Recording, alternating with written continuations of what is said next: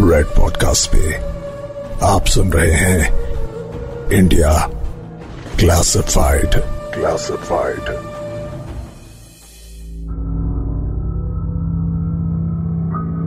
हमारे देश के इतने लंबे इतिहास में कई राजवंशों ने भारत पर राज किया।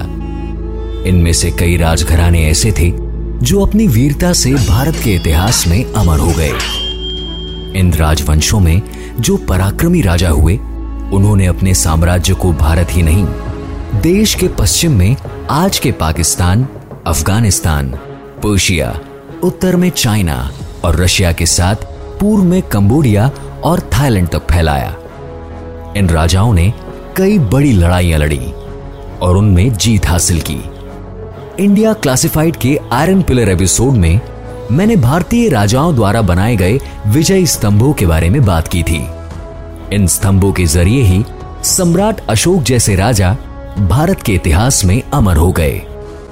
इतिहास से वर्तमान तक आते आते भारत में बहुत कुछ बदल गया है।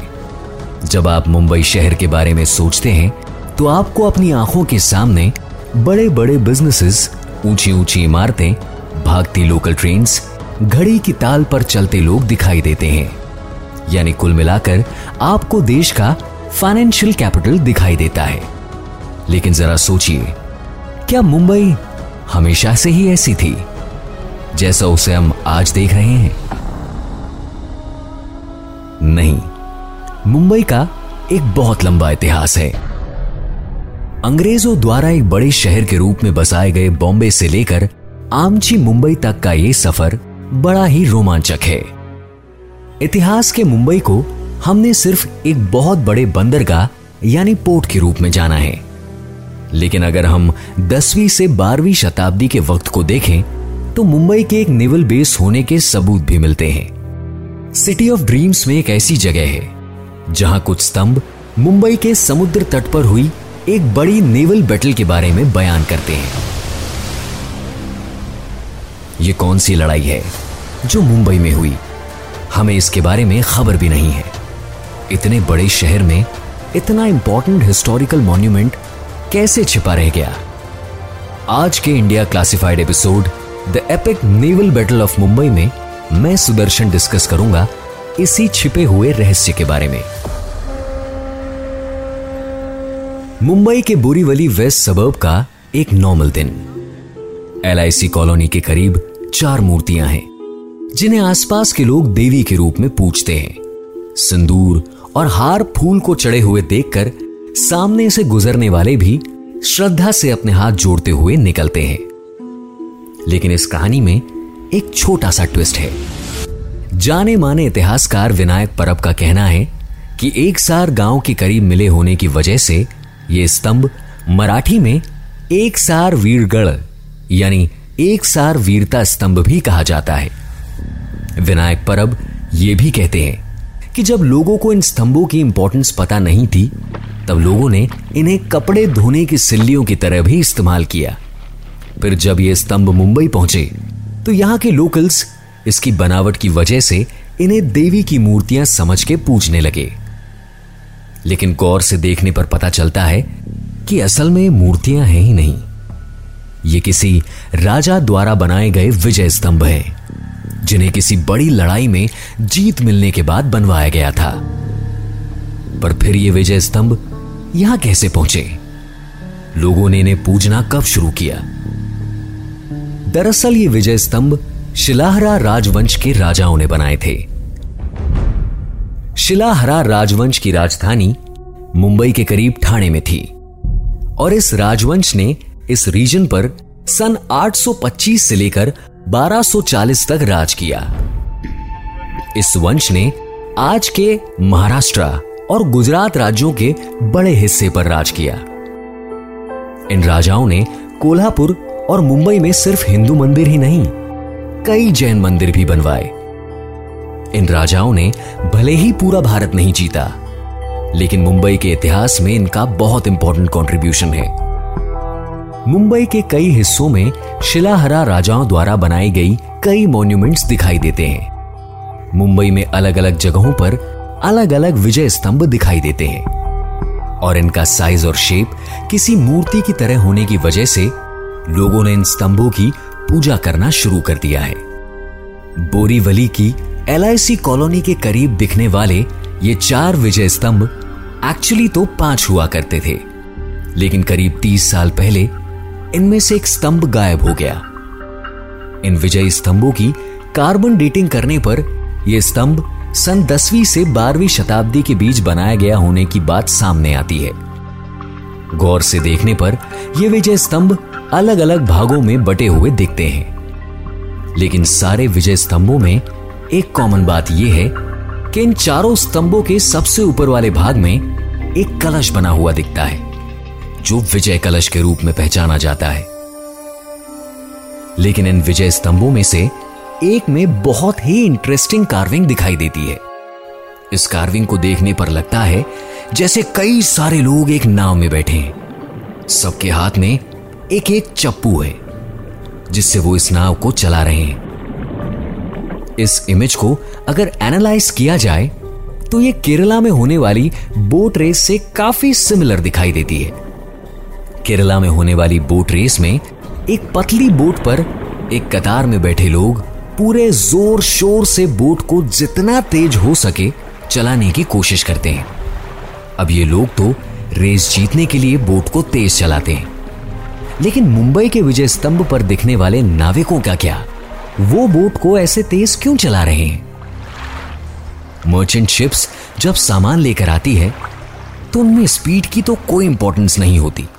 क्योंकि इन शिप्स का पर्पस सामान को जल्दी नहीं सुरक्षित पहुँचाने का होता है। साथ ही, इस विजय स्तंभ पर बनी नाव बहुत ही पतली है। और लोगों के बैठने के बाद, ऐसी नाव में सामान रखने की जगह ही नहीं बचती। अब आपको लगेगा कि हो सकता है यह भी केरला बोट रेस जैसे किसी इवेंट की इमेज हो। लेकिन अगर ऐसा है तो ये इमेज एक विजय स्तंभ पर क्यों बनी है? अगर विजय स्तंभ पर बनी है तो ज़ाहिर है ऐसी नावों के बल पर ही राजा ने लड़ाई जीती होगी। और इसीलिए अपनी समुद्री सेना के शौर्य को अमर करने के लिए ही इस विजय स्तंभ को बनवाया गया होगा। पॉसिबली इस नाव में बैठकर राजा के आचर्स यानी तीरंदाज, दुश्मन पर हमला करते होंगे। और दुश्मन के कोस्ट पर पहुँचने से पहले ही उसकी सेना का काफ़ी ज़्यादा नुकसान कर देते होंगे। ध्यान से देखने पर इस नाव के बहुत करीब दो और नाव दिखाई देती है। नावें इतने करीब सिर्फ़ लड़ाई के समय ही आ सकती है, ताकि दुश्मन की नाव को तहस नहस किया जा सके। इसके अलावा कुछ इतिहासकारों के मुताबिक सिर्फ़ तीरों से ही नहीं कभी कभी सीधे एक नाव से दूसरी नाव पर हाथों से भी लड़ाई की जाती रही होगी। तभी ये नावें इतनी पास दिखाई देती हैं। इसके अलावा शायद एक सेना के लोग दूसरी नाव पर कूदकर भी उस नाव को तहस नहस करने की कोशिश करते होंगे। इसीलिए इस विजय स्तंभ से साबित होता है कि भारत में सिर्फ़ जमीनी ही नहीं, समुद्री लड़ाइयाँ भी बहुत हुई हैं। इस विजय स्तंभ की खास बात यह है कि यह अपनी तरह का इकलौता विजय स्तंभ है। ऐसा इसीलिए क्योंकि महाराष्ट्र और देश के बाकी कोनों में पाए गए बाकी विजय स्तंभों में से किसी विजय स्तंभ पर किसी नाव का चित्र नहीं दिखता। ये देश का इकलौता ऐसा विजय स्तंभ है, जिसने एक नेवल बैटल दिखाई गई है। इसका यह मतलब बिल्कुल नहीं है कि इससे पहले के राजाओं के पास नेवी फोर्सेस, यानी समुद्र सेना नहीं होती थी। चोला और गुप्ता साम्राज्य के वक्त भी नेवी का ज़िक्र मिलता है। लेकिन इस नेवी का इस्तेमाल मोस्टली मर्चेंट शिप्स की सुरक्षा के लिए किया जाता था। कौटिल्य के अर्थशास्त्र में भी अपनी मर्चेंट शिप्स को समुद्री लुटेरों से सुरक्षित रखने की बात कही गई है। लेकिन राज्यों में होने वाले नेवल बैटल्स की कोई बात नहीं की गई है। दसवीं शताब्दी से पहले दो राज्यों की बड़ी सेनाओं के बीच किसी नेवल बैटल के सबूत नहीं मिलते। अब हमने भारत की धरती पर हुई बड़ी बड़ी लड़ाइयों के बारे में तो बहुत सुना है। जैसे सिकंदर यूरोप से ज़मीन के रास्ते ही भारत आया था। साथ ही पर्शियन इन्वेडर्स के राजस्थान के आसपास से भारत में घुसकर दिल्ली पर हमला और लूट करने की कहानियाँ भी बहुत प्रसिद्ध है। लेकिन विजय स्तंभ इकलौता ऐसा सबूत है, जिससे पता चलता है कि हज़ार साल पहले भी भारत पर समुद्र के रास्ते आक्रमण हुआ था। और शिलाहारा वंश के राजाओं ने अपने राज्य की रक्षा अपने नेवी के बल पर ही की थी।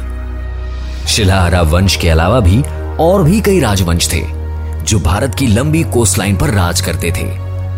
इससे नतीजा निकाला जा सकता है कि भारत के बाकी राजाओं ने अपनी नेवी को मज़बूत किया होगा। क्योंकि अगर पर्शियन और यूरोपियन राजाओं ने ज़मीन के रास्ते आक्रमण किए थे तो भारतीय राजाओं ने नेवल अटैक की पॉसिबिलिटी को भी रिजेक्ट नहीं किया होगा। और अपने राज्य की रक्षा के लिए एक नेवी की स्थापना ज़रूर की होगी। आज भी ये विजय स्तंभ एक सार में देवी के रूप में पूजे जाते हैं। इतिहास के जानकारों ने इन विजय स्तंभों को किसी म्यूज़ियम या आर्कियोलॉजिकल फैसिलिटी में शिफ्ट करके इनके प्रॉपर मेंटेनेंस की बात की। लेकिन लोकल्स का कहना है कि ऐसा करने से धरती पर संकट आ सकता है। इसीलिए ऐसा नहीं किया जाना चाहिए। इसके अलावा ब्यूरोक्रेसी भी इन विजय स्तंभों के इग्नोर होने का एक कारण है। मुंबई के एक म्यूज़ियम का कहना है कि आर्कियोलॉजिकल सर्वे ऑफ़ इंडिया ने अब तक इन विजय स्तंभों को हिस्टोरिकली इंपॉर्टेंस डिक्लेयर नहीं किया है, जिस वजह से इन्हें किसी म्यूज़ियम में रखा नहीं जा सकता। आर्कियोलॉजिकल सर्वे ऑफ़ इंडिया के पास भी और इंपॉर्टेंट प्रोजेक्ट होने की वजह से इन विजय स्तंभों की तरफ़ देखने का समय ही नहीं है। अब देखना है कि कब इनकी सही इंपॉर्टेंस समझकर इन्हें प्रॉपरली रीस्टोर करके किसी म्यूज़ियम या आर्कियोलॉजिकल ऑफ़िस में जगह दी जाती है। तब तक सुनते रहिए India Classified with me Sudarshan. You are listening to Red Podcast India Classified creative team Piyusha Bhargava Rohan Bapat sound design by Sudhir Tiwari Send your feedback and suggestions right to us at podcast at redfm.in.